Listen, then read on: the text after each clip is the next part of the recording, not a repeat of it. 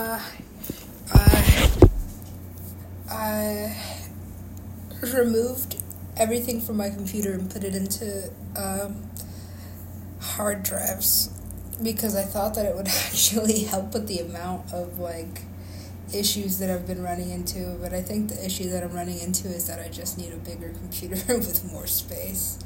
I think it's been touch and go anyway that I've been doing like 100% of my production and DJing on a MacBook Air anyway. um, so I think that it's time to upgrade to the Pro, but I'm gonna try not to. Uh, I'm gonna try uh, not to think too much about my my to do list, or even like thing things that I want slash need. Um, yeah, there. Yeah, self induced depression. So, uh, let's see, where was I? Oh, I was just. Uh, I'm just starting to add back music um, that I've collected over the last few years, like into my music library. It's actually been nice, kind of just having my um, my iTunes, just the music that I've purchased. It's very clean and simple. um, like just the music that I've purchased through iTunes is there, and so that um, it keeps it clean. But um, now that I'm adding back, like it, it's also like, how am I gonna get through an entire set with just the music that I've purchased. Entirely possible, but I try not to play.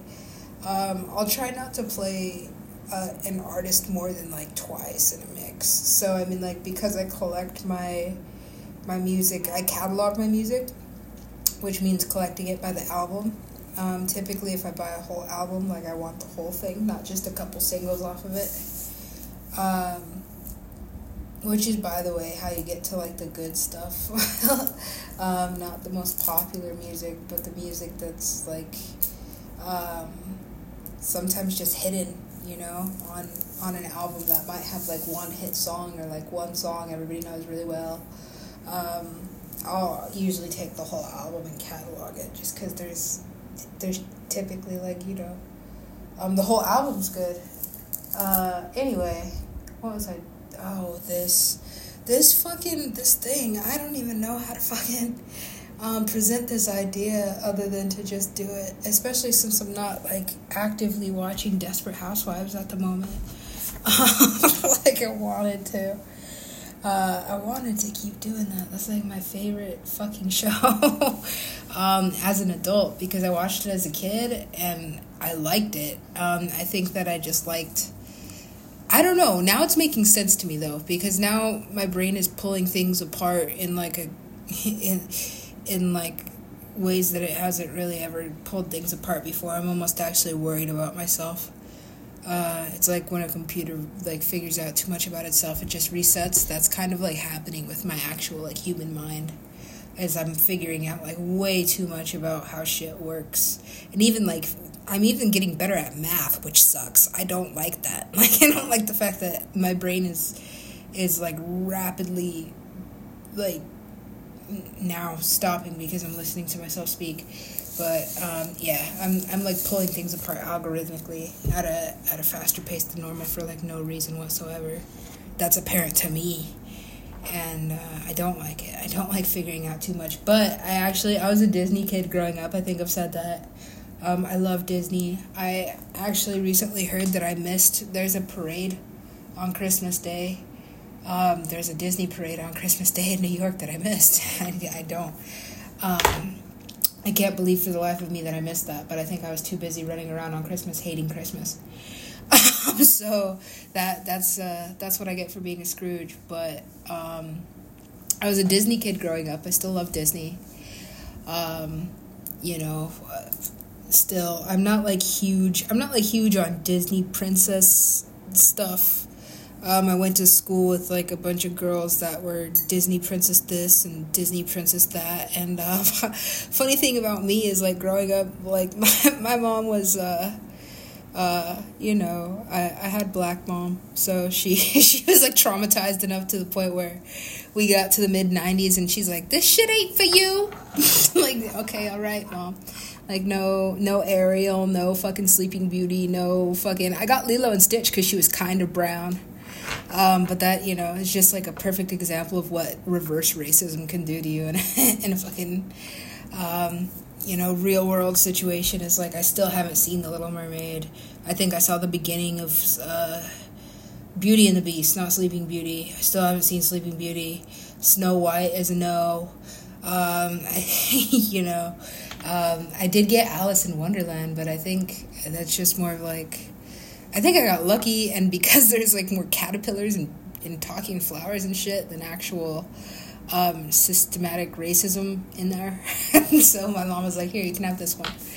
Um, but uh, yeah, I wasn't big on Disney princesses, but huge on Disney. So I mean, like Mickey Mouse, um, you know, like like classic Disney stuff. I love classic Disney, and um, of course Disney Channel, Disney, Disney, Disney.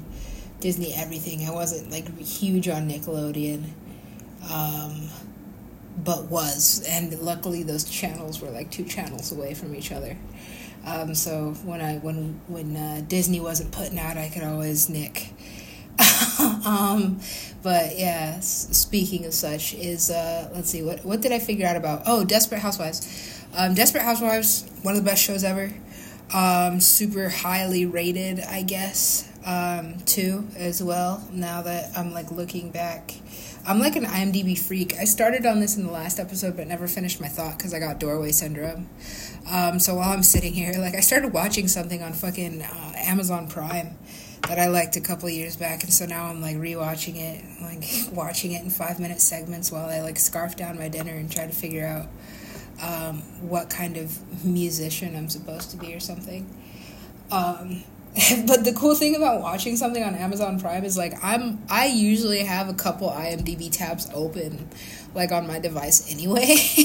so I'll be like what who wrote this or like like I can't enjoy anything anymore. So I'll be like who wrote this or like who did the costumes, like who's the casting director because I like everybody's face like like I'll just end up like fucking or who did the music now, you know. Um as soon as I'm watching something. I can't even. I'll like Shazam YouTube commercials. That's how bad it is. I'll be like, what is this? What like who made this? Um, but Desperate Housewives is easy. At least for the first couple seasons, Danny Elfman um, did the score, which is cool. He is an incredible composer. Um, like I, I think I've been talking about my background enough to you know kind of reiterate that like um, my my foundation is like in theater and in like film. So, uh, like a number of my favorite composers are, of course, like film and TV composers. Danny Elfman being one of them, um, Hans Zimmer um, being another, of course. But uh, anywho, yeah, Danny Elfman did the score, so it's fucking cool to listen to. Um, they replaced him after a couple seasons though, so you get to like, you get to like the fourth season, which is where most shows, um, most TV shows, especially golden era TV shows, will like uh, kind of like fizzle out and and like lose some of the magic from the beginning because now they're doing stuff more for um, like audience appeal rather than just story. Um, which is kind of interesting because now that I'm an artist and in entertainment, I'm noticing that in every realm of entertainment in whatever category kind of has that shelf kind of has that like tipping point of like well it just went from like magical and everybody loves it and it's a hit and fucking now we're getting academy awards in whatever category um, yeah, like I, I realized something is like once something wins an Academy Award, that is when like it. That's when the fizzle starts. Typically, is like, oh, now you're doing this for fucking, like now you're doing this for audience appeal, and it becomes very obvious. Um, but yeah, um, I think my connection to Desperate Housewives is more along the lines of just like I was raised by Disney in this weird way that it's like I went from being a Disney kid to being on Lifetime, but like you know, and like watching watching Desperate Housewives and shit. But Desperate Housewives was ABC, I think it originally was, um, which is an affiliate of Disney. And so when I was when now um, rewatching this series as an adult, which is so much more fucking like it's just it's a lot more satisfying as an adult I think to watch that series than it was as a kid. As a kid, I think I just like the like the music and probably like the cast because it's got like a phenomenal cast. Um, like I fucking love the cast. So yeah. Anyway, I've always got IMDb open, uh, a couple tabs on my fucking computer anyway, all the time, no matter what. Um, but I just started watching another series in on Prime, on Amazon Prime, and um, what I like about their um, streaming service or whatever is that it actually has a little ta- it's got IMDb which of course they like absorbed that company a while back. Like Amazon and IMDb is like the same conglomerate um, media conglomerates because ABC is Disney but um, Amazon is also IMDb in the way that you don't have to go to fucking IMDb if you're curious about something.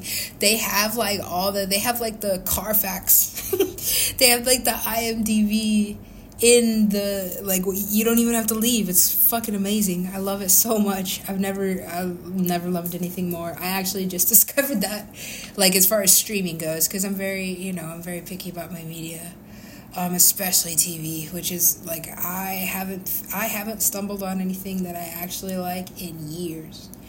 Um, you know, um, and the more popular something is in music, TV, whatever, entertainment at all, like the less likely I am to watch it unless there's like some kind of like like you basically have to send like an ascended archangel like back from the fucking higher realms to be like you must watch this because um, if it's something that everybody's watching, I I'm more likely to avoid that. Um, you know, if if something's reoccurring though, like I said, like it has to be universally reoccurring. Like somebody has tapped in, uh, like from the external dimensions to be like, watch this. It'll like it'll like, keep coming up, you know, and not on the sidebar on my computer. Um, I, you know, that's easy. Like I already know you're watching my browsing, so, so you don't, uh, you know, don't put things in my sidebar because then I know you're watching me. Anyway, uh, what was I? Oh yes, this fucking episode, of fucking Desperate Housewives. Um, so it started to get a little bit like um, cheesy. Um, even just like watching it like again as I got into the later seasons, I'm like, oh, they fucking, uh, you know, they probably couldn't afford Danny Elfman after a while and then like got you know somebody else or like just decided to like swap it and, and thought people you know regular people probably didn't notice but that I was like immediately like this is not this is not what it was before. Because um, it's just even though it sounds similar like you can sound like someone else all you want but you're never gonna actually really sound like that person uh, musically speaking um, but I I got to this episode, and what's hilarious is I was watching this whole episode, and I was like, "Yo, it just kind of seems like." And this is the theme of this uh, this this episode, by the way, this podcast episode, um, is uh, considerations, considerations, and nominations. Um, which I didn't realize was such a culture until I actually got into entertainment. Like I didn't realize like a, like during the awards season, like you have your formal ways of like pleasing the, you know, the the academy, um, which in you know in recent times is a lot less. I think the the academy nowadays is a lot more flexible. Um, I think that every company in the world, no matter what company like what that company does is like trying to appeal to diversity, which is more annoying than anything because it's not like you're doing it out of um, like you're doing it out of political correctness, not actual correctness. Like you're not doing it from any moral standpoint of like, well, no, equality is important and diversity and inclusivity is important. Like you're doing it because it's like affecting your your pocket at the end of the day, it's affecting your pocketbook. So you have to have diversity and representation for all the kinds of people that are going to like, you know, um, spend money on on whatever your product is. That's not. Um, I don't know. I don't think that's unique to entertainment. It kind of seems like all the all every company that you could possibly think of um, in marketing, which is every company, because you have to market to have like a, a certain kind of company is is like very almost like obnoxiously like forcing inclusivity and, and diversity and representation only because it's been so like like it's it's been so close like it hasn't there hasn't really been opportunity for people of what like the common you know of the common masses to be represented in any um, facet of any industry whatever that you know industry is. So i mean like i personally i'm a, I'm a dick though. Like i find it annoying. I'm just like oh like because because you have to. Like now you're like oh like are we doing are we doing the best we can and being like diverse? Are we doing the best we can? Like is does everybody feel comfortable and represented now? Yes. Did everybody get their participation ribbons? Like that's that's kind of how it feels but i mean like it is like the way of the world. Um, and um, uh, speaking of this this uh, this considerable change um, i think I, I think the series came out at a time where they didn't have to do that as much, which is cool. Um, so you can kind of like see between the you can kind of you know you can kind of see between the the changes in in time um, because it, it was kind of made in like an era where they didn't you know play to crowds as much like play to the common man or, or play to the audience because when shows do that it's just like a it's, it's like you might as well just dig your own grave. Um, you you just got a foot in the ground that you're at. Like you're you're changing your story or the the whole purpose of your artwork because of the way that people are are reacting to it, which kind of takes away from it like a lot. Um, the theme of this episode. This episode is called Eli Scruggs. um, and I think it's to match a song on an upcoming project. I don't, I don't know. I don't. I haven't looked at my Ableton. I'm having that meltdown um, again, where it's like you have more stuff than you do space, and I'm like, I get that. Um, I get that. I'm a sound hoarder. I keep like multiple copies of the, like the same file just in case like something happens to it or it gets corrupted or you know like I, I just save everything. Uh, I don't really believe in like trash, uh, like you know or scr- like just for scraps for sound. I don't know. Like I, I I have way too much. My computer's like yo look like you're gonna have to buy a space somewhere. I'm like, or I could just buy a computer. it's probably a better thing to do. Um, but yeah, I'm not I'm not like huge on production because I keep on uh, I keep on sitting down in my fucking DAW and it being like you can't save this or like this this that is missing. But uh, I don't know. I just got so off track right now thinking about my um, the amount of crap that's in there. Um, but here I was caught on a moment thinking about Eli Scruggs. I got to this fucking stupid episode where I'm sitting here like this episode doesn't like make sense. it's literally out of nowhere and it seems so uh, contrived. I love that word for this because it is. Um, and so now we're going to talk about how Eli Scruggs has um, dominated our entertainment industry. Because at the end of the episode, by the end of the episode, I'm like, you know what? This this is just too strange. I'm almost thinking that this was made specifically to win an Academy Award. Um, and I'm not, I'm not. I think at the end of the episode, it did say like for your consideration, and I was like, ah, yes. But I had already gotten to that conclusion by the time I got to the end of the episodes. I'm like, did they write this episode like specifically for the Academy? Like to like like to win the Academy Award, and it did. By the way, um, win the Emmy that year. Uh, yeah, won sweeps, you know, of course, in any category. I'm, I'm noticing that about the academies too, is that they'll have their sweeps, like they're, they're artists that just like come and take everything, or the shows that come and take everything for like a number of years um, until the next generation of like artists come and do that. I think Billie Eilish, Taylor Swift, they're taking sweeps um, that's what they're gonna do. They're just gonna get all the Grammys for like the next couple years. Um, in the in the same categories as they've always gotten, and that's just kind of how it is. Which I guess is why other artists now are like, "Yo, fuck the Grammys! Like it's just commercial. It's just this and just that." But it's still the most highly coveted award in music. Um, it still means something. Like if you, even if you just got Grammy nominated, like, and you never won, all your shit is gonna still say like Grammy nominated just to get people to pay attention to it, um, or Academy Award winning or Academy Award nominated, whatever. But um, I was laughing my ass off through this episode, and it was it was literally like so cheesy. Had nothing. What was crazy about it? It was that it was centered around a character that never appeared ever never ever appeared in the series ever before, but like everybody knew all of a sudden. And the whole episode was about this dude. And I was like, this is way too contrived. I'm like, I, it seems like they're playing just to the Academy. And then at the end, it was like, oh, for your consideration. I'm like, oh, yeah, wow, I called it. And then I had to like double Google it.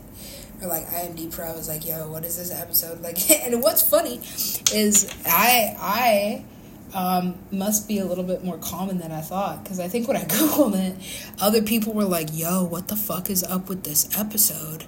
It doesn't make any sense. And I'm just like, oh, like, I guess this is where my, my leg up as an entertainer comes in. Because I already knew, like, halfway through the episode, I was like, oh, they're trying to win an Academy, or at least, like, appease the Academy.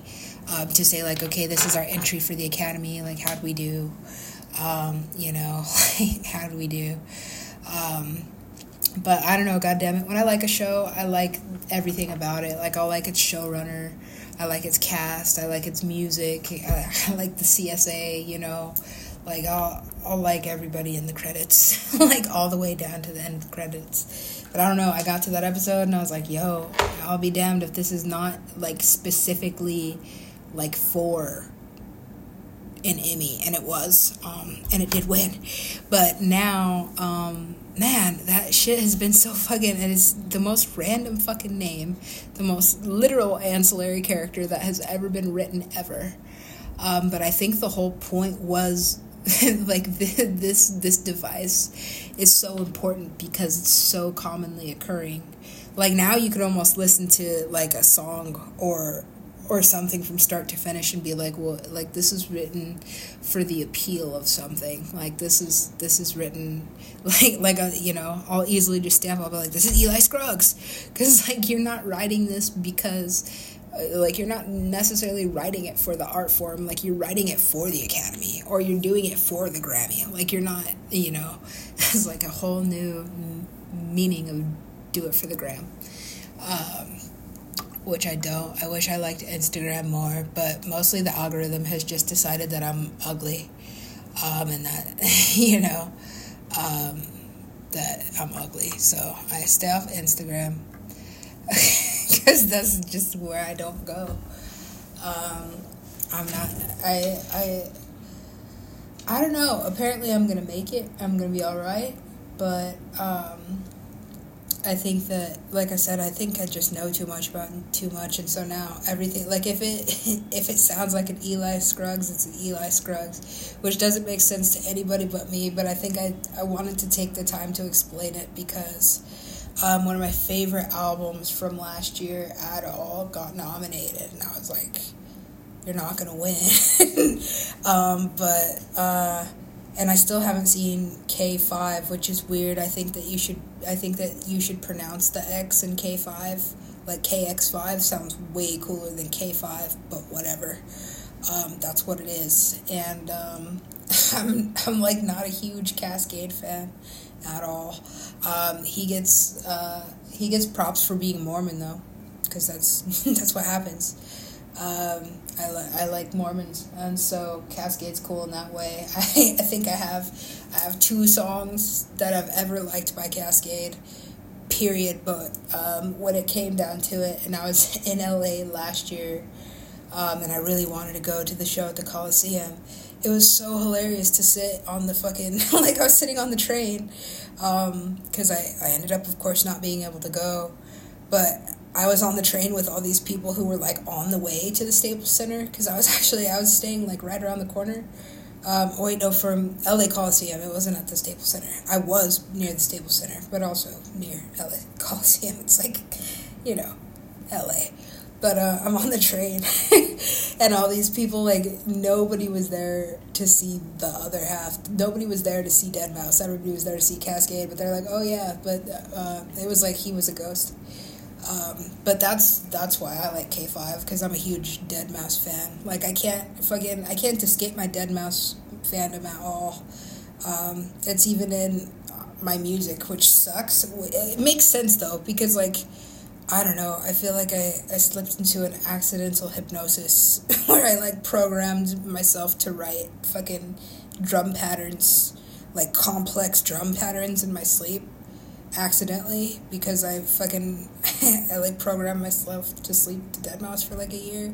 Like I had to. I don't know. Like if I'm if I'm tearing apart this series, like that entire like two years of where I had to sleep in environments that were fucking like recklessly, obnoxiously loud for like two years.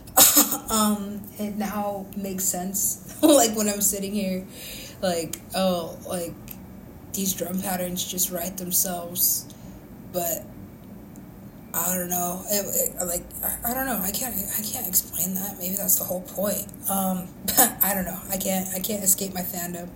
I um, I love that music. I was late to the game um, because because I specifically did not want to listen to Deadmau5 when it was popular because I was babysitting my fucking little cousin, and she was irritating and deadly. Um, I was like, I don't want anything having to do with this, but uh, it comes back around. So now, as a DJ, especially, um, I don't know. I I think I think it would be hard to get through any of my days without Deadmau5. I'm just I'm just gonna be honest. Like that's that's my uh, that's my catch all. That's like my safety. And when when I first met Jetro in Mexico, and he was like, oh, he was like going through my music library um, because I, um, taking advice from another DJ, I was at a show in Seattle, and he was like, oh, I'm a I'm a rhythm DJ. What you know, what kind of what do you play? And uh, I think at the time it was just um, like whatever. I think I just played. I played a lot of whatever, and um, and he was like, "Where do you get your music?" And I was like, "Wherever." I literally got wherever from whatever. But I'm like, "Oh, I downloaded. I fucking, you know, I'll, I'll rip it off YouTube or whatever." And he was like, "Well," and I wasn't playing shows yet. This is this is before. Yeah, this is before I even did that launch, this like the soft launch or the hard launch of the festival project in uh, Orlando. Um, yeah, he was like, you know, if you're gonna be like an actual like playing DJ, like you're gonna want music that you own. Otherwise, like, like we just got into a conversation. He was dating my cousin. um, he was like, uh, you know, you're gonna need music that you own. You're gonna want to invest in in buying music to play specifically because you're gonna want the highest quality. You're gonna want blah blah blah. And I was like, well, geez, you're right. You know. Um, so when it came down to it, and I had, you know, not disposable income because no income is disposable unless you're like a bazillionaire. Um, you know, no income is disposable, period. But when you're a bazillionaire, you can stand to lose like two hundred million dollars and be still fine. um, yeah, I I get mad when I lose five dollars in the wash machine. Anywho. Um, yeah, so what I had, I had a bundle, and I was like, yo, well, and uh, things had gotten things had gotten by that time pretty serious, like DJ wise, like. I wasn't just a baby DJ anymore. Like opportunities were presenting themselves a lot more to like become more of the creator that I wanted to. Um, and so I was like, okay, well, it's it's time to to buy, you know, music. And when it came down to it, I I like um, I picked legends. Like I I've talked about it before, but I mean like more in detail. I picked people that I knew were like staples um, in in dance music in the in the kind of like music that I wanted to to create dance music like for for the festival scene specifically. Um, you know, so this was, um, this was like my, I was like, okay, well, like how can I not fail? um, how can I not fail when it comes to like being a DJ? whose whose tracks do I know are, are gonna be like fire no matter what, and I can mix them with anything. And I picked um, Carl Cox. Um, I picked Benny Benassi. I picked Above and Beyond. Um, uh, I'm forgetting very briefly how to say this man's name. Armin van Buuren. um, who else did I pick? And Deadmau5, of course. Um, and that was me buying literally like all the music that I could afford of like all those people's or like all like the the best not even like the highest grossing but like the best albums from those people. And when it came to Deadmau5, it was like I, I just I think I I think I just bought whatever was available um, which ticks me off because now looking at like looking in iTunes, there's more stuff available now than there was then, and I'm like, I don't have all of it, and I think that gets under my skin because I'm like, I think I might like, you know, um, I don't really do, um, I don't really do like merch or anything like that. Like I won't fucking I'm like eighty dollars for a fucking hoodie. Come on. Um, but I, you know, I'm enough of a Deadmau5 fan that I've like considered. I'm like, should I get this bobblehead? yes. Anywho, um, yeah, no. Um, and when it came down to it, what was funny it was like that was a blind purchase. So I spent maybe like however much money it cost to buy all those albums, and and that that was like my.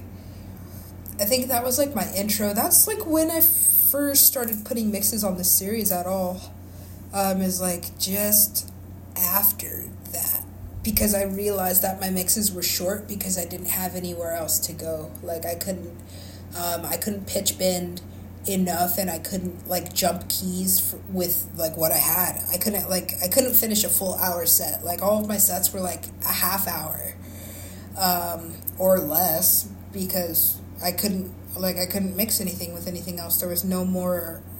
Um, I had no more places to go with the music that I had. So after I did that, and then I had like. That's that. What's funny about that is that's when I started like playing shows, um, and I would always, I would actually always avoid the Deadmau5 because I liked it. Um, so that said, that same weekend, might as well just finish telling this story. Um, so I had a bunch of this music, and that was the same. That was, like I said, around the same time of like doing the hard releases because I started. I did a I did a soft release of the festival project in Seattle um, when I I think that was that same uh, festival. It had to have been. Yeah, it had to have been. Um, soft release in Seattle, and then like, uh, or was it? I don't know. I don't know. Um, and then I did the same one at like the EDC and a half. EDC and a half. When was that? I don't know. It was like all around the same time. And I wasn't enjoying any of my festivaling at all. It was all for promotions. All of the fucking, all of the tickets that I bought were like investments because I wasn't like looking forward to going. I think I went in like jeans and a t shirt most of the time or like a sweater, you know, um, some streetwear uh, off Amazon, you know, like a twenty dollar fucking outfit or whatever. Um, where when I was a raver, like I was just so like into like all of it, like the fashion and like my candy had to match my outfit type shit. Making candy for like hours, I miss that part of myself. I'm not gonna lie, um, but that part of myself can't exist anymore because I don't like. I don't enjoy going to a festival after all this. I can't.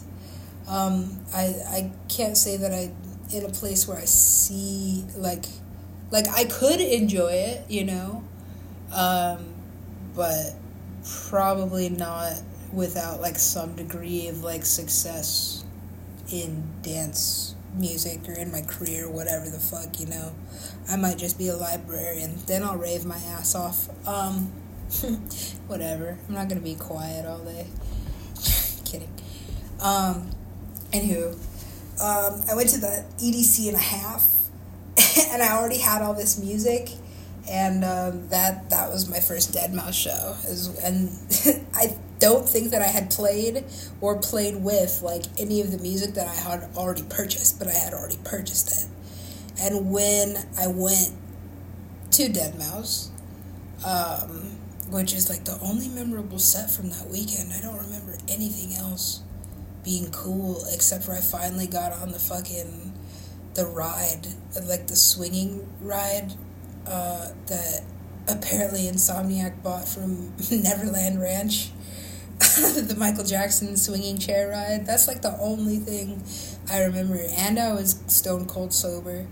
Um, but other than that, yeah, it's Deadmau5. Um, that was my first Deadmau5 show, and I never had any interest in um, seeing seeing Deadmau5 or um, being Deadmau5. Cause why?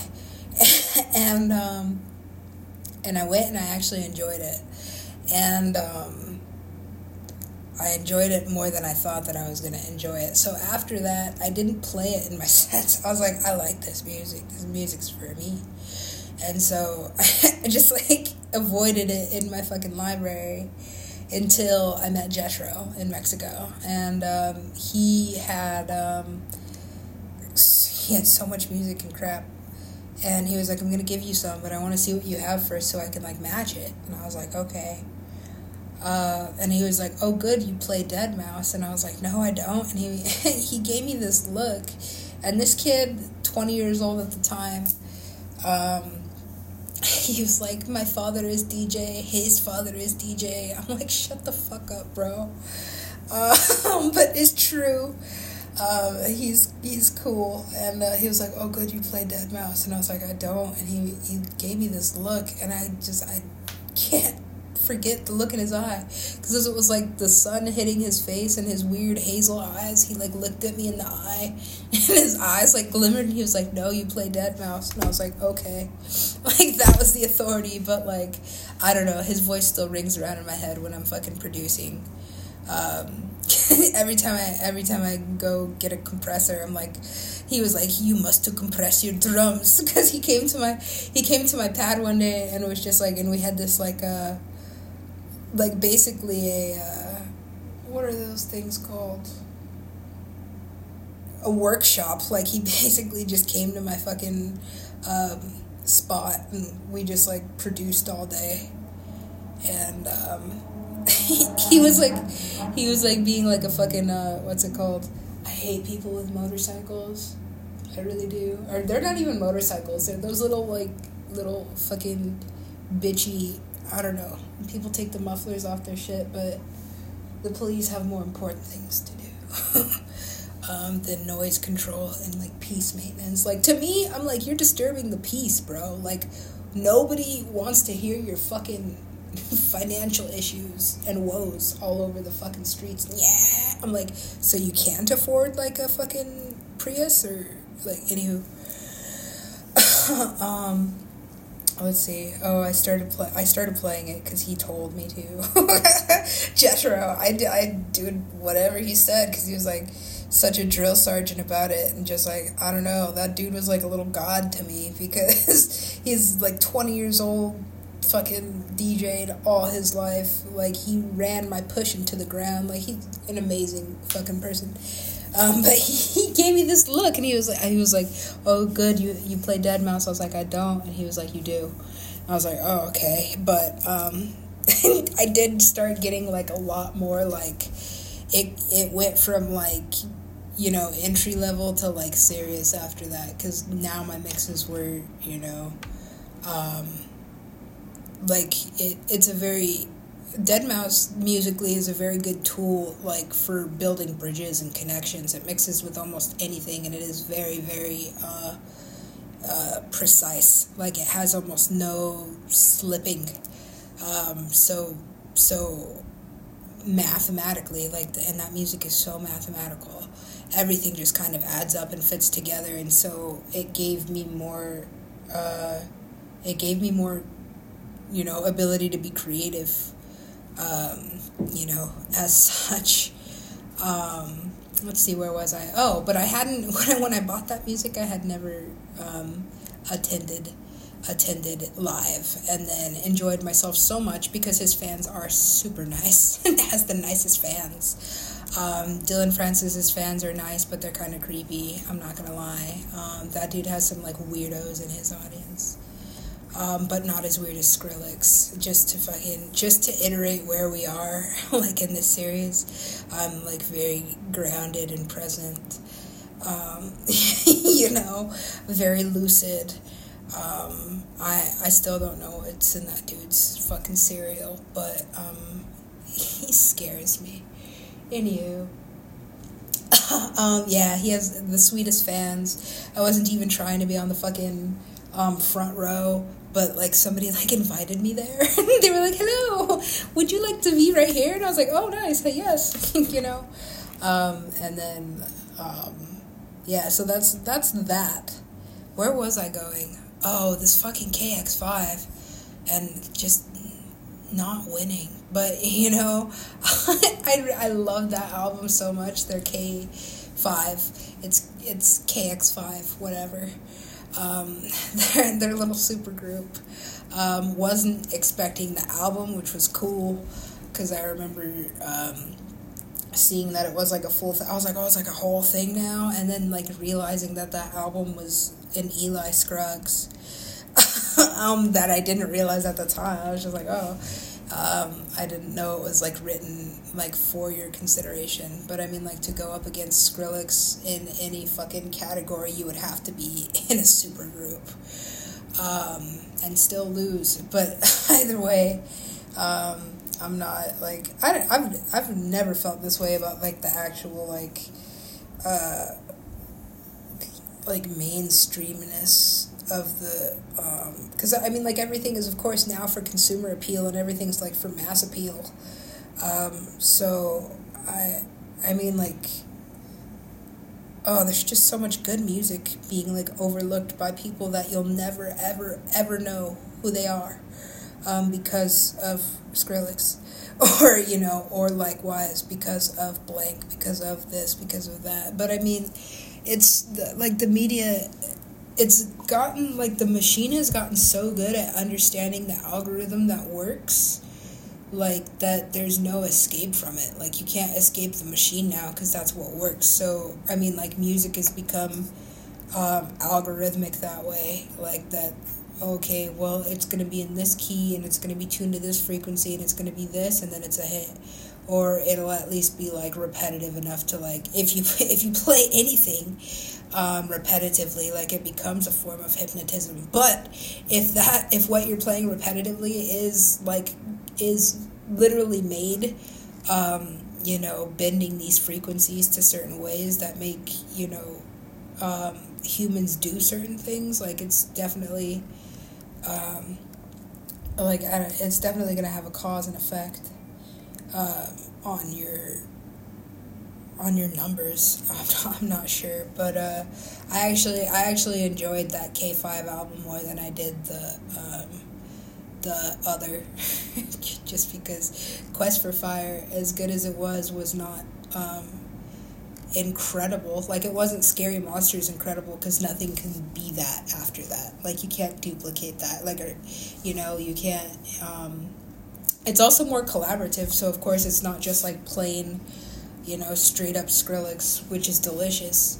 Um, probably not good for you, especially in large portions or doses. but uh, or me, maybe I just like I have an allergy to the dude. Um, but it, it's uh, it's uh, I don't know. I I can't I can't um. I can't wrap my mind around what's actually like happening in the world right now. Um, I think I'm just now figuring out that it's like a a game of like it's several games being played at once. Um, but this algorithmic game of like the controllers and the fucking I don't even know what to call the people that aren't the controllers, the weird fucking remote control human people that aren't really necessarily even much more sentient than your average AI. Uh, or at all, you know, just these weird computer remote control body people.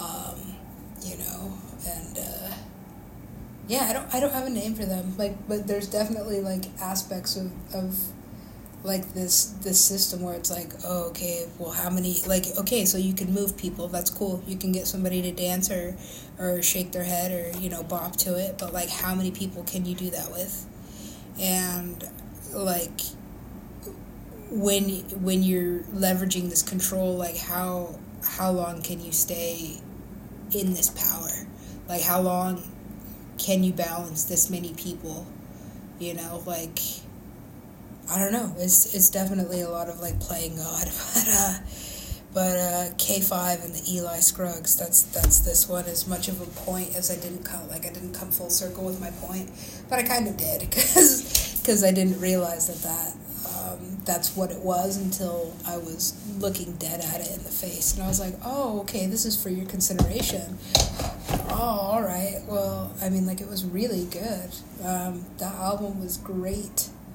Um, I was hoping that it would win, but it, when I saw that it was in the same category, I was like, yeah, no, um, no, because this uh, this Skrillex dude is on a second comeback in the Fame game, and it's like it's almost it's it's really rare for somebody to climb all the way to the top and then hide and then like come back still at the top and like get, like get in and out twice like unscathed. Um, and this is just from like my standpoint um, at the bottom or underneath the pyramid because I swear to God I'm a sarcophagus. And um, you know like just kind of seeing it from where I'm at but uh, it's like I can't say unscathed you don't know if he cries you know on the toilet and holds his grabby like why me but you know whatever I, th- I think it's very much like the opposite of that like, yeah, I, I, don't, I don't know. Maybe, I don't know. Um, try not to think about what other artists are doing in their spare time because of the way that I've learned that, like, I am post fucking project. Like, now I understand my process to the point where I'm like, holy shit, like, I'm not normal. I you know, I may never be that famous because I'm not a white male. and I'm not Beyonce, so there's really no way to be that famous without being those two things.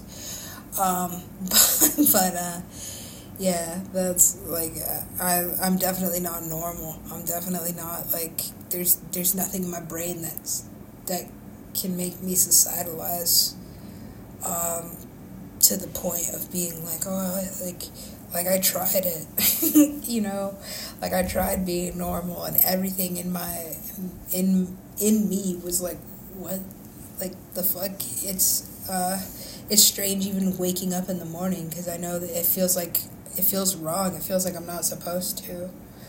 Um, but you know, lately I'm not playing. I'm I'm not doing tons of producing just because of the um, like uh, the amount of space that I have on my computer and all, and also the um, the setup of my new studio is not as spread out as I'd like. So I'm still building um, myself as a person. I'm still building myself as an artist. But like what I've been thinking for myself is that. Um, and, I, and I realized how good I did with the the sound treatment in this room because I was listening to the last recording and from the um, from the walk just from my kitchen to my studio is fucking like a whole world of difference. So I did do good. I did good on the sound panels. It took forever to get the sound panels up, um, but I got them, and uh, it is good. The sound is a lot bouncier in here. It's nice. Um, but I haven't really been doing any recording vocals. I do have a, um, you know um, now I have to deal with like regular problems. Like I have a neighbor that fucking dislikes the sound of me breathing, um, and so um, historically this neighbor has thought that it's okay to just like bang on my walls. But I th- I think that um, it's probably best to not like bang on the walls of like a rabid animal or like cough on the neck of a rabid animal. like at, at some point, this weird demon thing that wants to destroy me is gonna like take the whole world out with it. So, so I'm not like, and I'm not, I'm not saying that with like any kind of like hatred or disdain. I'm just like, yo, whatever. If you, you want to play with magic, you want to play with fire, cool. But at some point, you have to realize that you are poking a bear. you know? Um, and it's weird because a year ago I might have been somebody that could sit here and like not really a year ago I wouldn't have sat here at all um, but I definitely would have been like tossing out any empty threats like I'm gonna come get you I will you know I, I'm a very non-violent very passive person um, until you know until um, so you know that being said i think i've i think i've had to develop like parts of me that are not necessarily me but have to be now because it's like now i'm more built for survival um, in a way that like hey i'm not gonna start a fight but i'll i'll fucking end it you know? Um, like i'm not gonna go um, poking holes and stuff but um, I'm definitely going to be in the mindset of like total preparedness and survival at all times because now I understand, and I didn't before. I will say this is that I didn't understand this about like the human game of survival is that yes,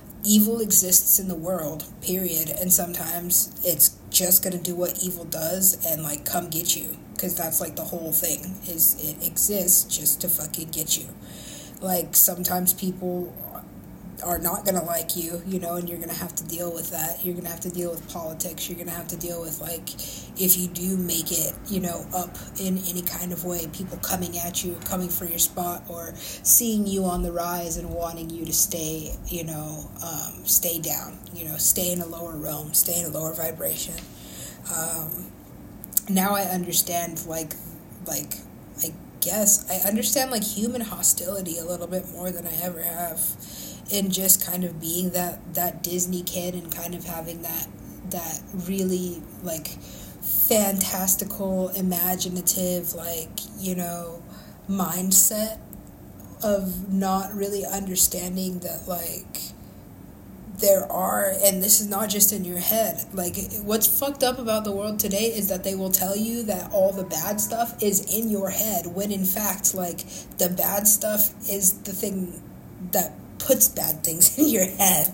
Like you're not just going out like, oh, like I like I hope something bad happens. Like you're not always drawing those things to you. Sometimes they just happen and this is like a fact of life. Um, what I think is like backwards about like psychology or just like mental health today is they're like it's okay to not be okay like it has to be okay to not be okay because like we're pretty much in like a broken computer system from the way that I'm understanding it. Like that's trying to fix itself but has no human like like it has no human design. So I mean like, you know, human nature is like based on nurture and computers don't have that.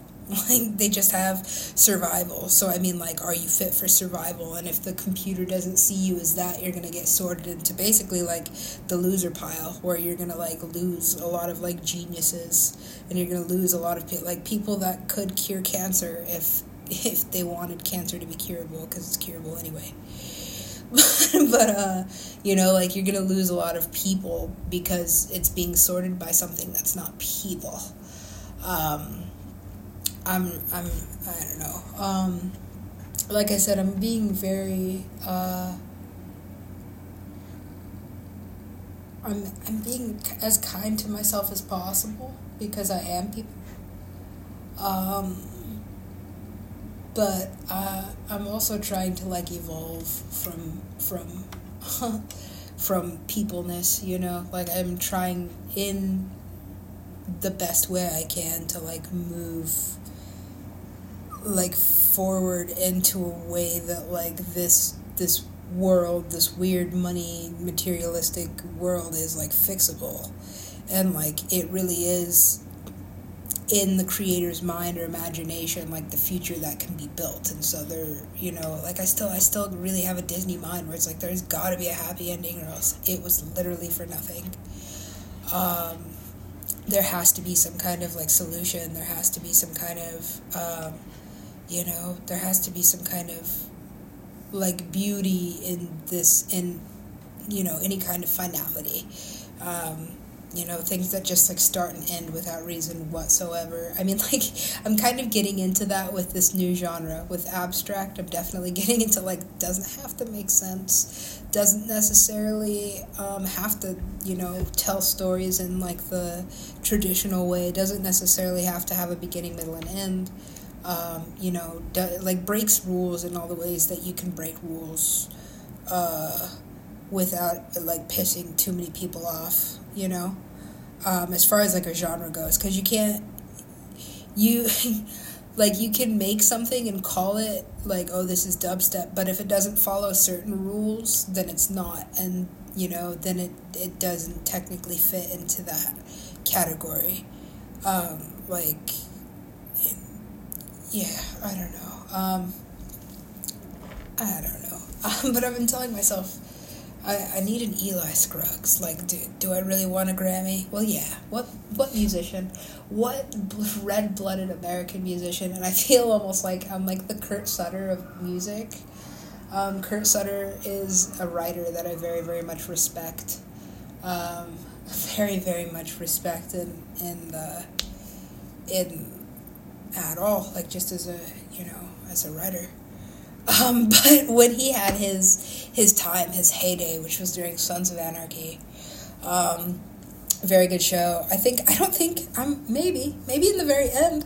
I think by the time it mattered, like I wasn't really watching, like whether or not it was gonna win the Emmy. Right? Am I on the right? Yeah, yeah. Um, but I do remember specifically one year. It was like it was like supposed to be nominated and then not and then and then Kurt Sutter got like mad but her he was like yo what the fuck? Fuck it. I don't need a I don't need a fucking Emmy. Fuck it. Fuck the Academy. But then I think got nominated next year and like didn't win. I can't remember what the situation was. Um, but I just remember him kind of being like a poor sport about it. Like like kind of being like erg. Um, like uh, I think going on like a rant maybe. Uh, I would have to revisit it. It's been that long, but I remember it happening at the time, and I, I, I think about him every time I think about myself and the Grammys. Um, um, like I said in my last, my very last recording before this, I'm not sure what order they're gonna go up in at all. Um, uh, like, I I think about myself when it comes to like I'm like, that's probably me. Like, I'm gonna want it forever and never get it. like, like, uh, or maybe even get nominated one year and then like Taylor Swift wins. I don't know. I don't. I I can't say we would ever be in a category together. We might. I'm not sure. what what category would that even be? But um, yeah. Um, I think that's me, me and my Grammy experience. So, like I said in the last recording, I can't remember when I started wanting one, but now that I've had a minute to think about it, I think I, I, uh, I think I do. Um, well, I think it was more like this and that. I like, uh, I guess it's a strange story to tell, but whatever. Um, it was, uh, I mean, like, a very strange it's a very strange hallucination um, from a near death experience, but I like fell asleep in the back of an ambulance and like woke up at the Grammys. and um, and it was crazy because it was like I was late, but I finally made it, and um, everybody was waiting on me, and and uh, I was late. yeah, like because of course I would be late, but I think that's when I started wanting it. Is uh, when I like woke up from that, and uh, I don't even think that I immediately wanted it, but it was just like so vivid and so real to me that experience that like I think it was at that time just kind of like implanted in my head that like that was real. Like now I just got to get back to that. Um, you know. But so much has happened since then um, that it's it's kind of fallen out of focus. Like I love music for the love of it, but um, my my like entire uh, what's it called? Oh, I just had it too. like this whole battle of like not being like to, to me and this is true although it's changing you know because of the div- diversity in the industry. But i mean like my entire life girls like taylor swift have run the world and they still do you know? Um, they they're first to be picked and you know um, they're they're like the dominating force behind anything. That's the girl the guys like. That's the the the girl next door in the movie. That's the the ingenue. You know, if you're watching a show, that's the ingenue. If you're watching a movie, like that's the that's the the you know the definition of ideal um, that like for the world like not just in the united states but like you can travel outside of the united states and girls that look like taylor swift are always going to be in the middle of the poster. They're always going to be the record breaker. Like they're always going to be the ones that are put at the top the most important the, the most ideal the most pretty. Um, and I don't, I don't dislike Taylor Swift. I think I was having this conversation with somebody very, very recently about how I saw um, I saw somebody on the subway with like a bucket, and like the bucket had no design whatsoever at all. It was just a fucking bucket. But it had, and I swear to God, in like Arial type font, all caps, the word Taylor Swift or the name Taylor Swift. And I was like, damn. Like, you know, like, I'm pretty sure she had nothing to do with that. Um, I'm pretty sure it was like her marketing team or whatever. But like, I was just like, wow, that's. Um, I was like that, you know. Uh, I think I started liking Taylor Swift right then, and it had like nothing to do with her. It was just like the fact that her marketing team um, is like good enough to actually make somebody walk away from one of her events or one of her concerts with a bucket. That's not even good good enough size bucket to do anything with. Like it's just a bucket with her name on it. I'm like, holy shit, bro!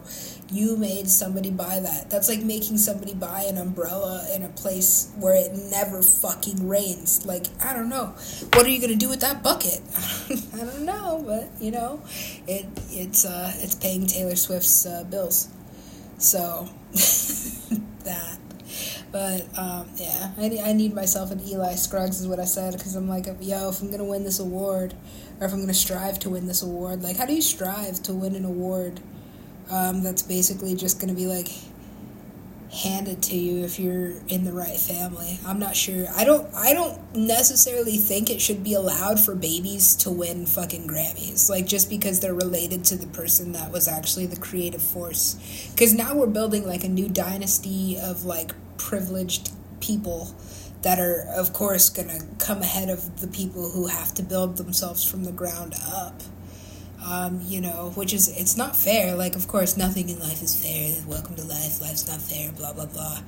But I mean, like, we're looking at an industry now of like people's like sons and daughters. Like, you you can click on anybody's fucking like bio, and like, oh, it's crazy. Like nine out of ten times at least eight out of ten times it'll be like oh is the is the daughter of this person who's already famous and this person who's already famous? Or like has parents in the industry or like ha- like has family in the industry. So it's like all nepotism. Which is i'm like i'm looking for somebody that didn't come up on the coattails or somebody that was like already there. Like you know like or didn't grow up in LA and just had like the whole industry in their backyard you know? Like like where are those people who actually like pulled themselves up from nothing at all? Because um, I'm nowhere in the industry. Like it would be me when I'm not there. And um, like I, I have to spend a lot of time not on my phone because all Instagram will let like Instagram will just pretty much call me a loser, be like you're a loser, you're a loser, you're a loser. I'm like okay, and yes, that's the part that is in my own head, but like no, at the same at the same time, it's not. A lot of these apps and algorithms are like made to put you in a in a place where you're either gonna buy something or be in like a, a a place of distress, which of course is going to make you buy something. It's going to make you go get that BetterHelp subscription. It's going to go make you talk to a fucking doctor and get on some kind of prescription, which is uh, like a huge industry, you know. So I don't I don't necessarily believe in any kind of corporations that are like in like that have people's actual health like in mind like it actually makes them more money when you're sick and you're stressed and you have anxiety um, it makes them more money when you're like you know worried you know or you have to buy something to fix it you know? Um, but i'm i'm i'm uh yeah i'm trying to be friendly with myself because i am friendly to myself. I'm like oh like you're good you're golden. Um but kind of being lost in like the masses i think is is where i'm at and i get it because it's like well i mean like you pay yourself out of this hole. But then at some point like it's gonna get dry. Like you have to continue to, to feed this thing. You have to continue to like fund this like fake fame. Like you have to you you pay for followers, cool, but then you have to pay for more followers because it's not until the next tier where you get the next fucking um, like whatever like everything's in fucking tiers. so it's like oh no like now you're on this level but to get from this level to this level you have to buy in and i'm just like well i mean like you could really bleed yourself dry trying to be fucking famous and i was only ever f- like wanting to be famous because I really, you know, um, I think I just let my my uh, my hormones get the best of me. to be honest, like I have eyes, um, so it's it's crazy that like. Um, everything everything in the world is sex driven enough for me to have like written entire projects just based on the fact that I wanted to bang somebody. um, that's incredible to me, and I can't like do anything but be like, dang. Um, that's that's admirable um, and very. Uh, I don't know. It's it's like it's it's perfect. It is a very devious method. Um, because it got me to do you know what I was technically supposed to do, um, just based off of this idea um, of idealism or like based on this idea of a fantasy which is cool. Um, I'm kind of like in a state of recovery, but I still have my muses. I'm, I'm realizing like I can still, you know, I can still look at like a picture or video of somebody and it will inspire me to fucking like do whatever, or you know, write whatever, which is cool. I think I like that feature about me maybe even the most. I mean, it's devastating, but I guess I have to have like like some some things about me are gonna be devastating because I'm an artist, and if I'm not devastated, then how would I ever write this fucking like devastating fucking um, novel? But um, yeah, I'm not sure. my my novels will probably not come out until I'm dead.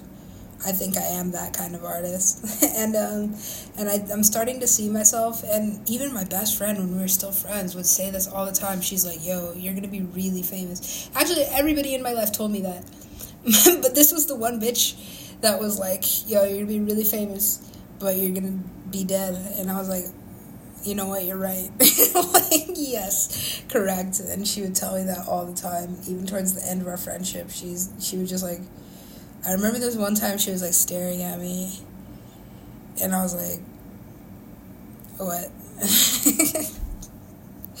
yeah, no. She just always told me I was gonna be super famous, but I'm gonna be dead first. And um, me and Ollie used to talk about it all the time, but he's not as dead as I'd like him to be, to be truthful. like, if somebody's gonna be dead and be your best friend, like, you want them to be a little bit more of a ghost um, but yeah, it's cool. Um, I guess being haunted by several ghosts. Um, you know, sometimes I get like the ghosts of Hollywood's past. I get the ghosts of whatever fucking city's past.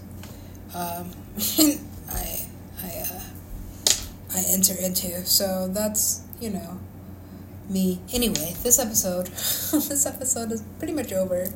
Um, really, really proud of this fucking uh, these sound panels. Um, the sound in here is good. I haven't been recording vocals. I actually I bought a really cheap, um, like made in China isolation shield, and it like fell over anytime I looked at it, and I was like, no, I can't have this. So I think I think I need a more sturdy mic stand. Um, to to feel okay, right now I just have a condenser like it's in the shock mount but it's not connected to anything Um, so I'm not doing any vocals or anything like that. But I also, um, like, my next step is getting a, an actual recording space, like a recording studio space, like renting a studio. Um, like renting a studio. So that's that's weird too. when I first started recording with this dude named Paris, um, where I recorded Iambic and DTLA, um, he had just um, started renting his studio and he was living in it at the time. And uh, he's he's cool. He's had like a few hits since then, I guess. Um, that I that I wasn't aware of because I like went back to like record with him and other people were like talking about like his hits and I didn't know that they existed um, which is cool. If somebody's famous, I'd rather like be on the level with them and not know that they're famous, or like mega famous. Um, you know, because it's easier that way. it's easier because um, then I start thinking about it too much. I'm just like, well, uh, like, you know, um, pulling pulling apart my existence rather algorithmically. I'm just like, holy shit! Is it just because? You know, like I'm such a teenage girl sometimes. I think mostly because I never got to be because I was like too busy being like a fucking adult. Um, but also like in a state of arrested development because I was so heavily overweight. So now, being at a normal weight but being old as fuck, um, going through things that I never really experienced um, before, like as a regular teenage girl, because I was so much more. I really was like so much more confident and like so much more like had so much more of an attitude, like not really giving a shit. I was just like, I'm fat, so what? I'm fat all the time. Um, like that was part of my fucking personality was being huge, being able to like to knock things over with my butt, and um, uh, I can still do that. I do it on accident sometimes, actually, but not as often anymore. Um, not as often anymore. Um, but yeah, now I'm just so much of a teenage girl where it's just like, is it me? Like, like why does it? Why not me? Why? Like comparing myself to other females and stuff. So, um, I don't know. My my whole existence right now is just like, wow, like, like what? you know, like what is this actually for? I'm not even sure.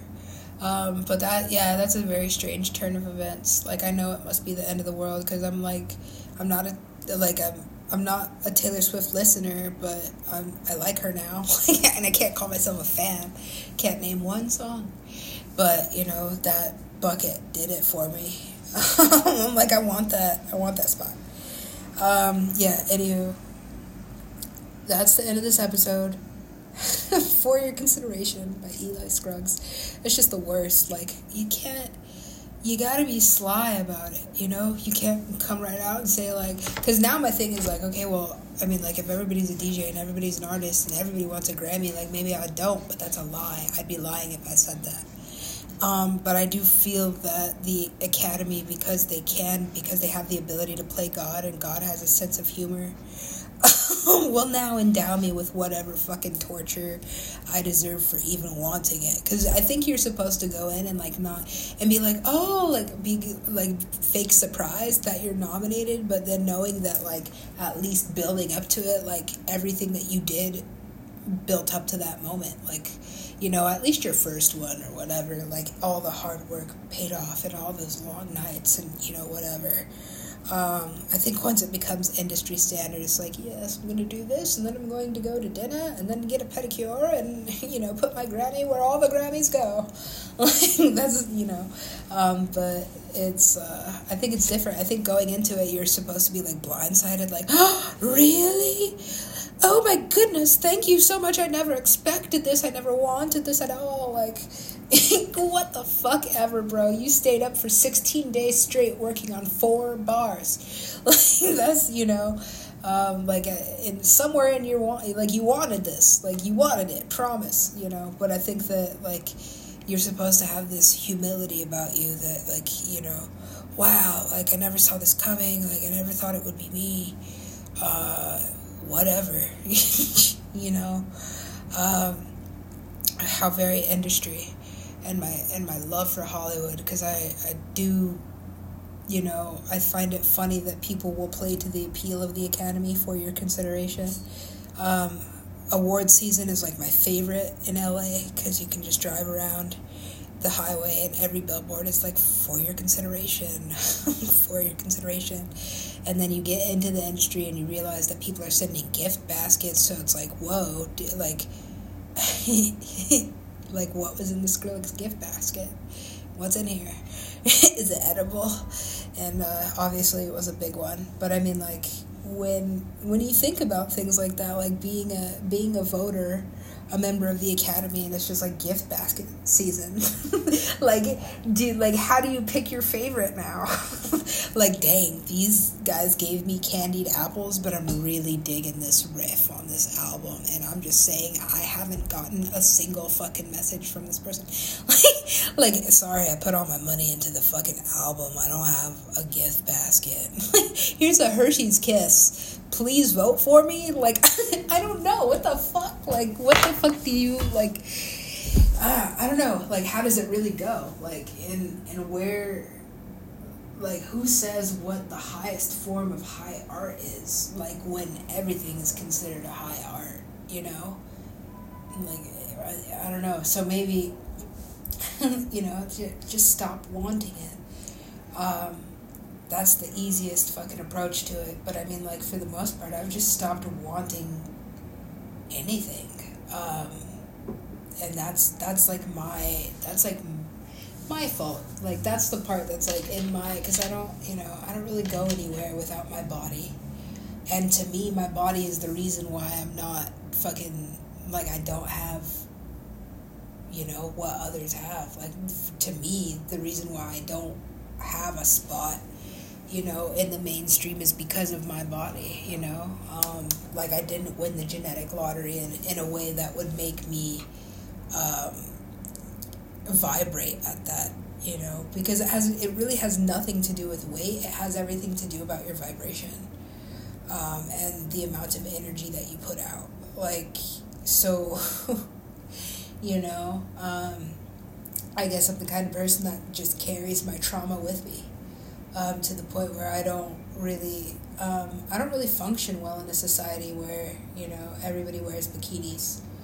Um, I don't really function very well um, in this place, um, and I'll, I'll give myself that because as much as I can do to be like responsible and like yes actually functional on the level of like well I'm doing what I'm like human supposed to do um, but it still feels like there's something something missing.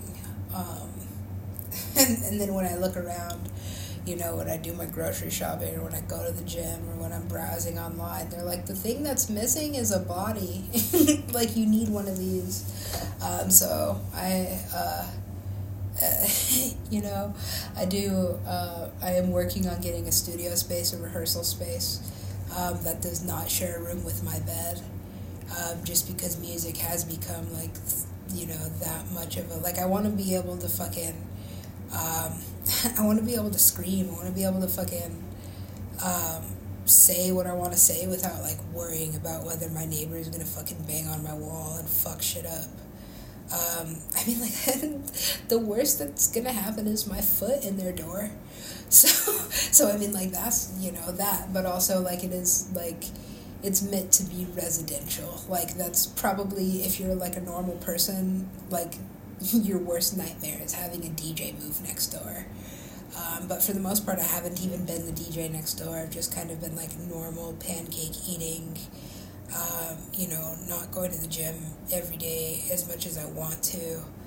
Um, that's mostly just me protecting my mental health. Like I can't, I can't have people coughing all over my fucking spine um, in public all the time and think that like it got to the point where it's like going to the gym every day was the, was doing more for like my mental health in a bad way than it was in a good way because of the like the journey there. I'm like, well, f- fucking two hours on this train full of coughing people there, and then two hours back. Like it doesn't matter how thin I am. The way that I feel mentally after that is like, you know, like I. Um, I started to be surprised at all that I was even like surviving these these trips. I'm like, yo, this is not cool. Like I should not um, feel like I want to die um, just from being around people.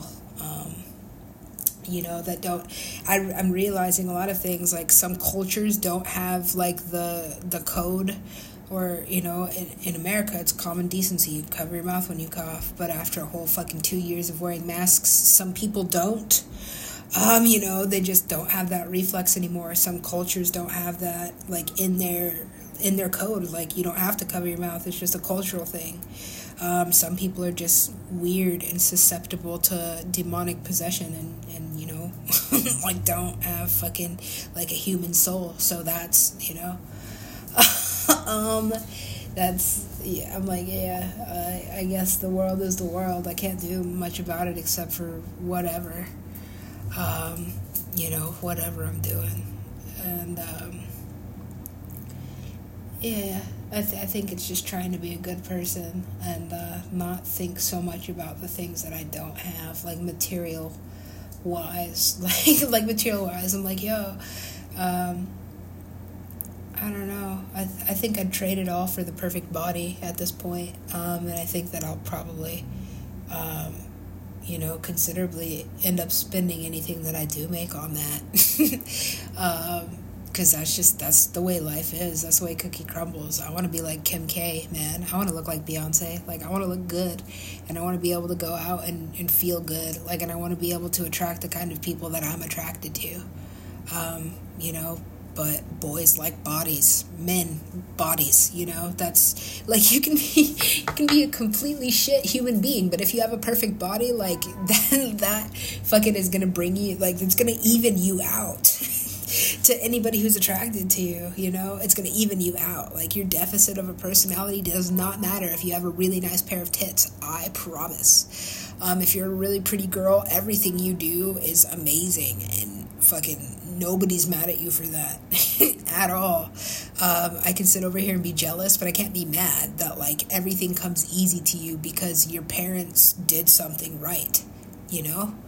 Um, and I like my parents did a lot of right things, um, but I don't think genetically like like my genetic makeup was not ready for a world of like processed goods um, you know like my body is just so sensitive to everything that comes out of a box or is frozen. Like it's not fair because it's the most like the most expensive thing I do is eat.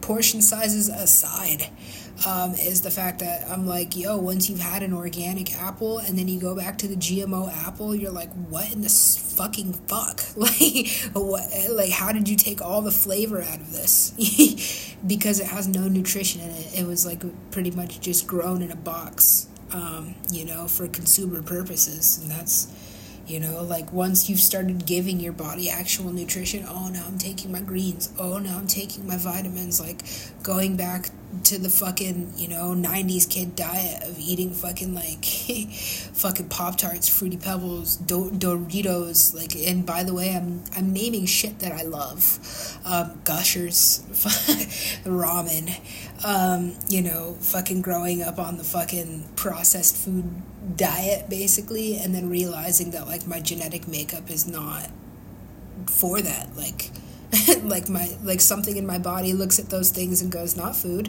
fat.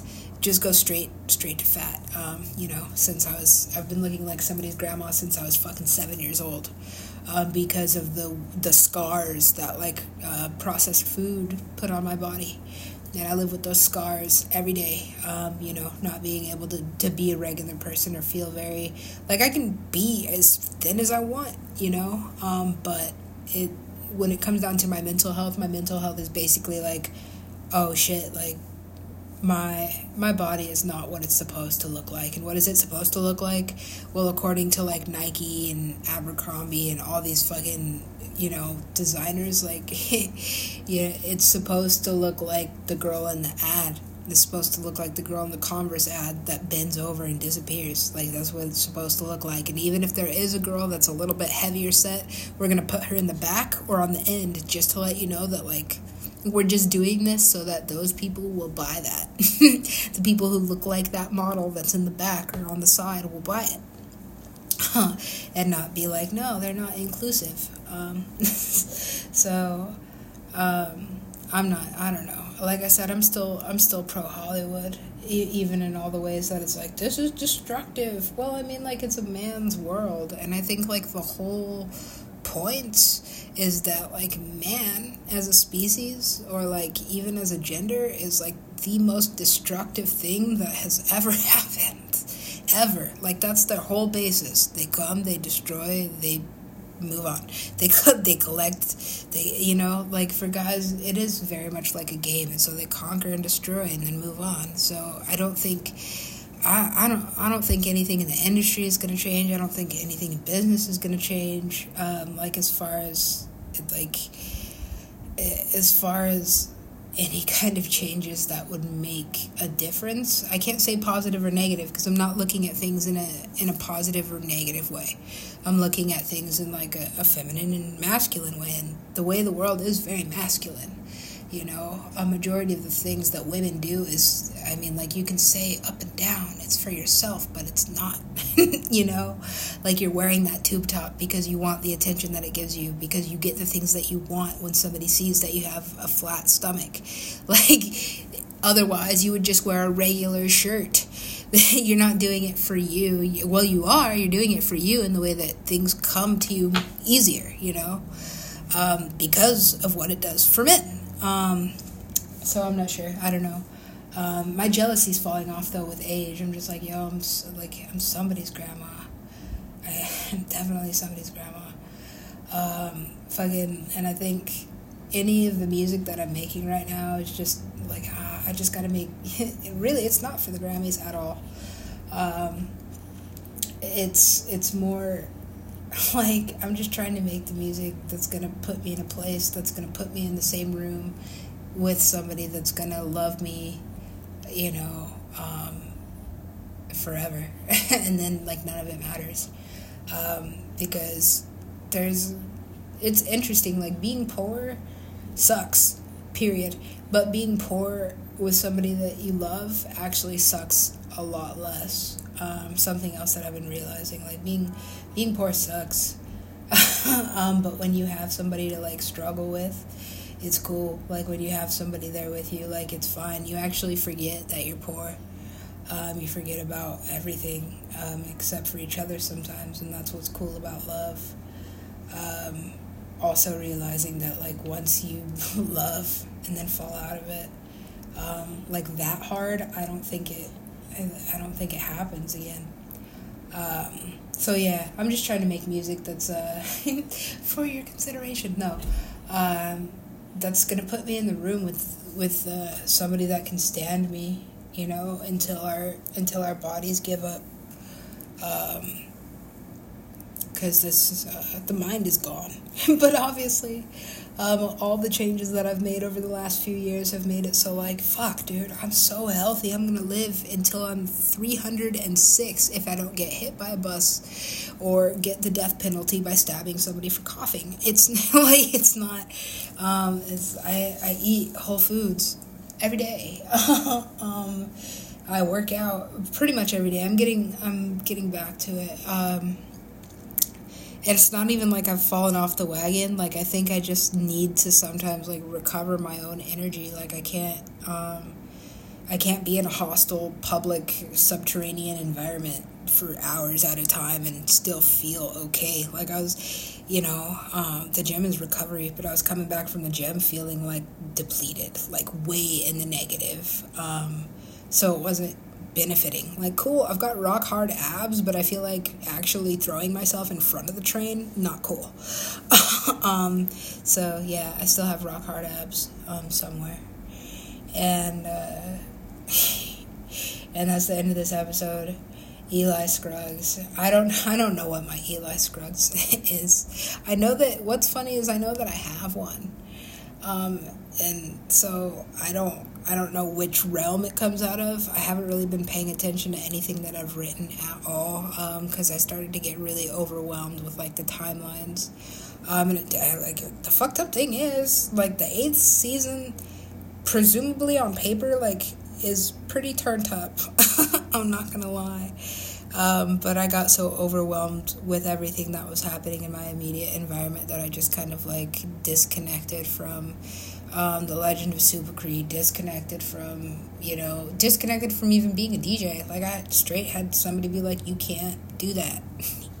you can't do that here," and I'm like, "Okay, well, you know, um, fine." But um, now that I can again, and and you would think that I'd be fighting to get behind the decks, I'm just not like the whole idea of uh, fighting all these little stick thin, really pretty girls, you know, in the industry just kills me, and it is killing me.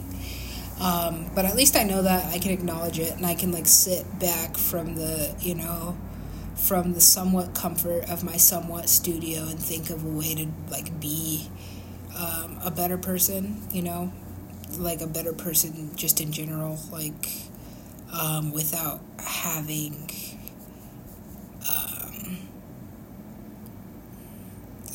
I, I don't know without without having the hostile forces take over.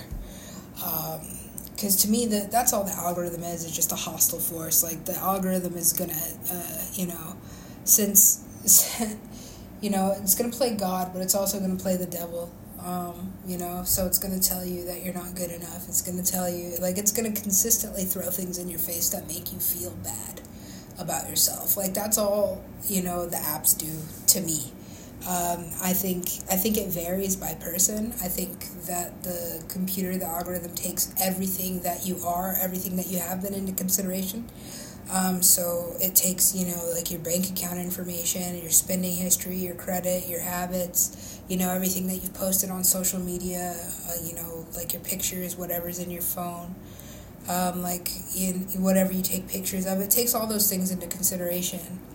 Um, and so I've I've tried battling the algorithm and like enough just to get by as like an artist because when you're on the ground like performing and promoting, that's all anybody wants to know is like your Instagram, like where's your Instagram, um, you know, fucking what are your numbers looking like and all this stuff. Like I I can't get that far in in Instagram because I'm not half naked and I'm a female, you know? Um, like it doesn't it doesn't work unless people are like unless the algorithm unless you're feeding the algorithm. So you constantly have to be posting. You constantly have to be hashtagging. Like you have to like it's it's such a job. Um, but my my algorithm and it, like i said this is not for everybody but i've i have learned in talking to especially a lot of women of color um, that the algorithm is like against you in a lot of ways. Like you have to fucking fight that thing. So a lot of people that I've talked to, a lot of women that I've talked to, um, that are like in kind of the same place are like, oh, you know, I shut my Instagram off. Um, that shit is toxic because like the the computer will like attack your mental health basically. Um, in any way that it can in order to like sell you a product or in order to you know this or that um, so I haven't really ever been able to like win um, with Instagram. In fact, the Instagram uh, algorithm got so good at um, like what's funny is I have a I have an okay relationship with my Amazon algorithm. Um, but that's probably because I keep feeding it because I need things. Um, I need things, and uh, yeah, it's it's like got the monopoly on things. Um, but my Instagram algorithm is just the worst um, for mental health, and I know that I'm not the only one. Like other, it it tears other people apart too. Um, so I'm not the only one. I know that that algorithm is like that. That if you're not a certain way um, with it, like uh, you know, if you're not basically like uh, selling yourself in a certain way, um, then it's it's gonna come for you in a way that's not comfortable. Um, and that's not just me. Other people are like, yeah, I had to shut my Instagram off. I'm like, yeah.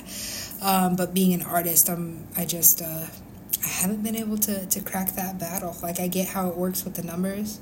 Like, I understand, but I'm not, um, I I don't know. I'm not enough of a pretty girl so that that that medium actually works for me. Like it doesn't. It's all. It's vanity based. Um, so it's. I'm not gonna win that one.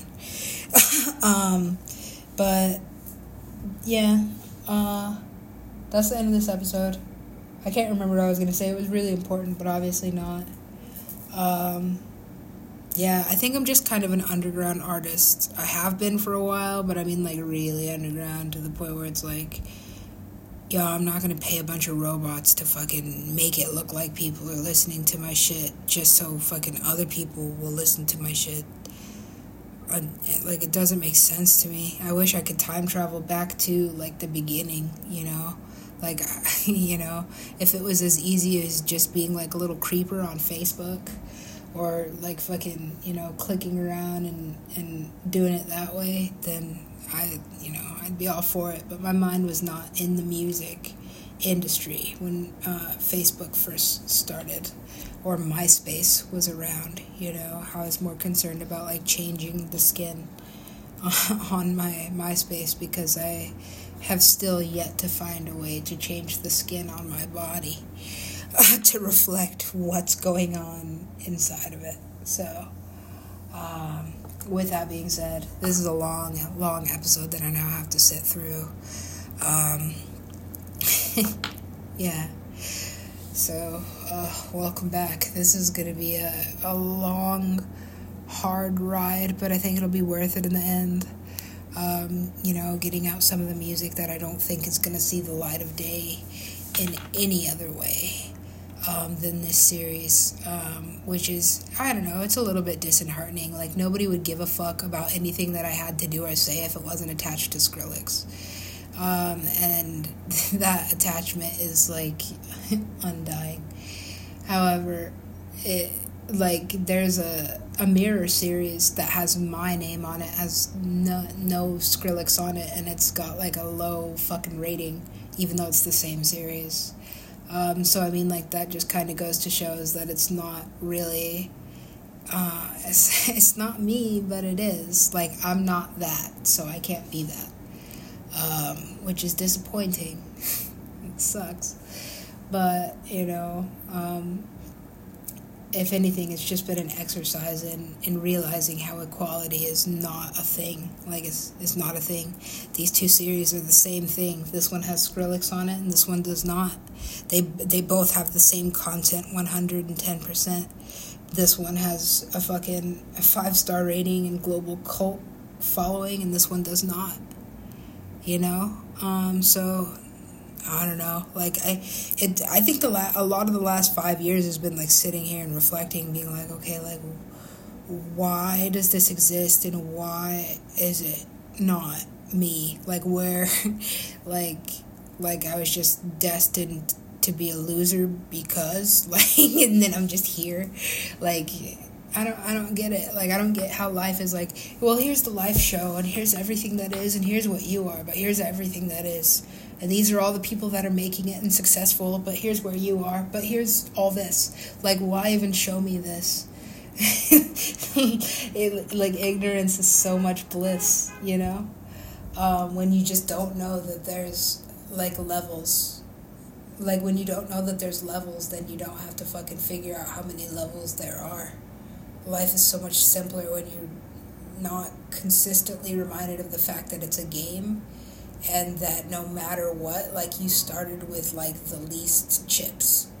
like this, this is the game. this is what you're starting with. Here's you know everyone around you is starting with these chips, but here's what you're starting with. Go like I, I'm, I don't know. Um, God is seeming more and more like a sadist every day. Um, that's a joke, actually. Like I'm, I'm, ta- I'm being taken care of in a way that um, that elicits like praise to God. Um, and I still do have a really firm, firm belief. Um, yeah, but also people come up to me and fucking cough on the back of my neck and expect like expect for that to like keep being okay. And uh, the day that it's not, it's not gonna hurt anybody but me. Like I'm just gonna catch a charge, you know. Like I'm gonna end up somewhere. I, th- I think that's the point. If somebody puts that kind of curse on you, like where people cough at you and on you no matter where you go, like so gross. Ugh. Like I think that's the point is that person like wants you to fail in like such a way that like if you lose your mind, like if you punch this person in the face for coughing on you, you're gonna go to jail. Like and then what are you gonna do when you're in jail? Are you gonna be making music in jail? No. Are you gonna be fucking like promoting yourself in jail? No. Are you gonna be DJing in jail? No. Um, but at this point, it's just more of becoming like an agoraphobia. Like, oh, okay, so like don't go in public ever.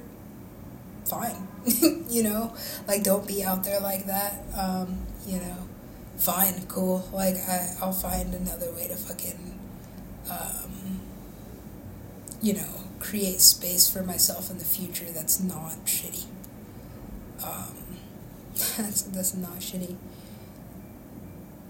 ta-da end of the episode. Um, congratulations if you got through it. It's like an hour and 40 some minutes of me talking. Um, but it's all good you know. It's all in uh, in a state of mind that's acknowledging the fact that i can move forward and beyond like my my wildest dreams and imagination and my creation. Like i don't ever expect um, the things that are happening to happen um, in you know in the way that when they do i guess there's still a fair amount of magic like left in the world like enough that i can continue to kind of see like a, a bright you know future. Like just enough magic left in the world for me to believe in it and that's cool. So i guess i still have my disneyness about me um, in one way or another. You know, um, really starting to miss miss Cree um, a lot, a lot. Um, but just being disconnected from that world. So enjoy the series. Thank you for listening. Oh, I've been forgetting to say that um, because I, I haven't been recording, so it hasn't been um, where it's like people are listening. But thank you, thank you for listening. Um, if you're here, you know, listening, that means that you've been listening probably from the beginning. Um, so I appreciate that. Um, I appreciate that because I don't think, like I said, if, if it wasn't attached to Skrillex, I don't think anybody would care what the fuck I was doing. I think this has been a perfect exercise in that um, that it's just you know that energy and what it is and that's incredible. And i still i think that there are scientists in a lab right now trying to figure out what the fuck makes that happen. Um, but um, it's it's cool that nobody knows. It's for the better. So that's the end of the episode. See you next time. Um, i'm trying to i'm trying to fucking convince myself to do a mix right now but i'm just like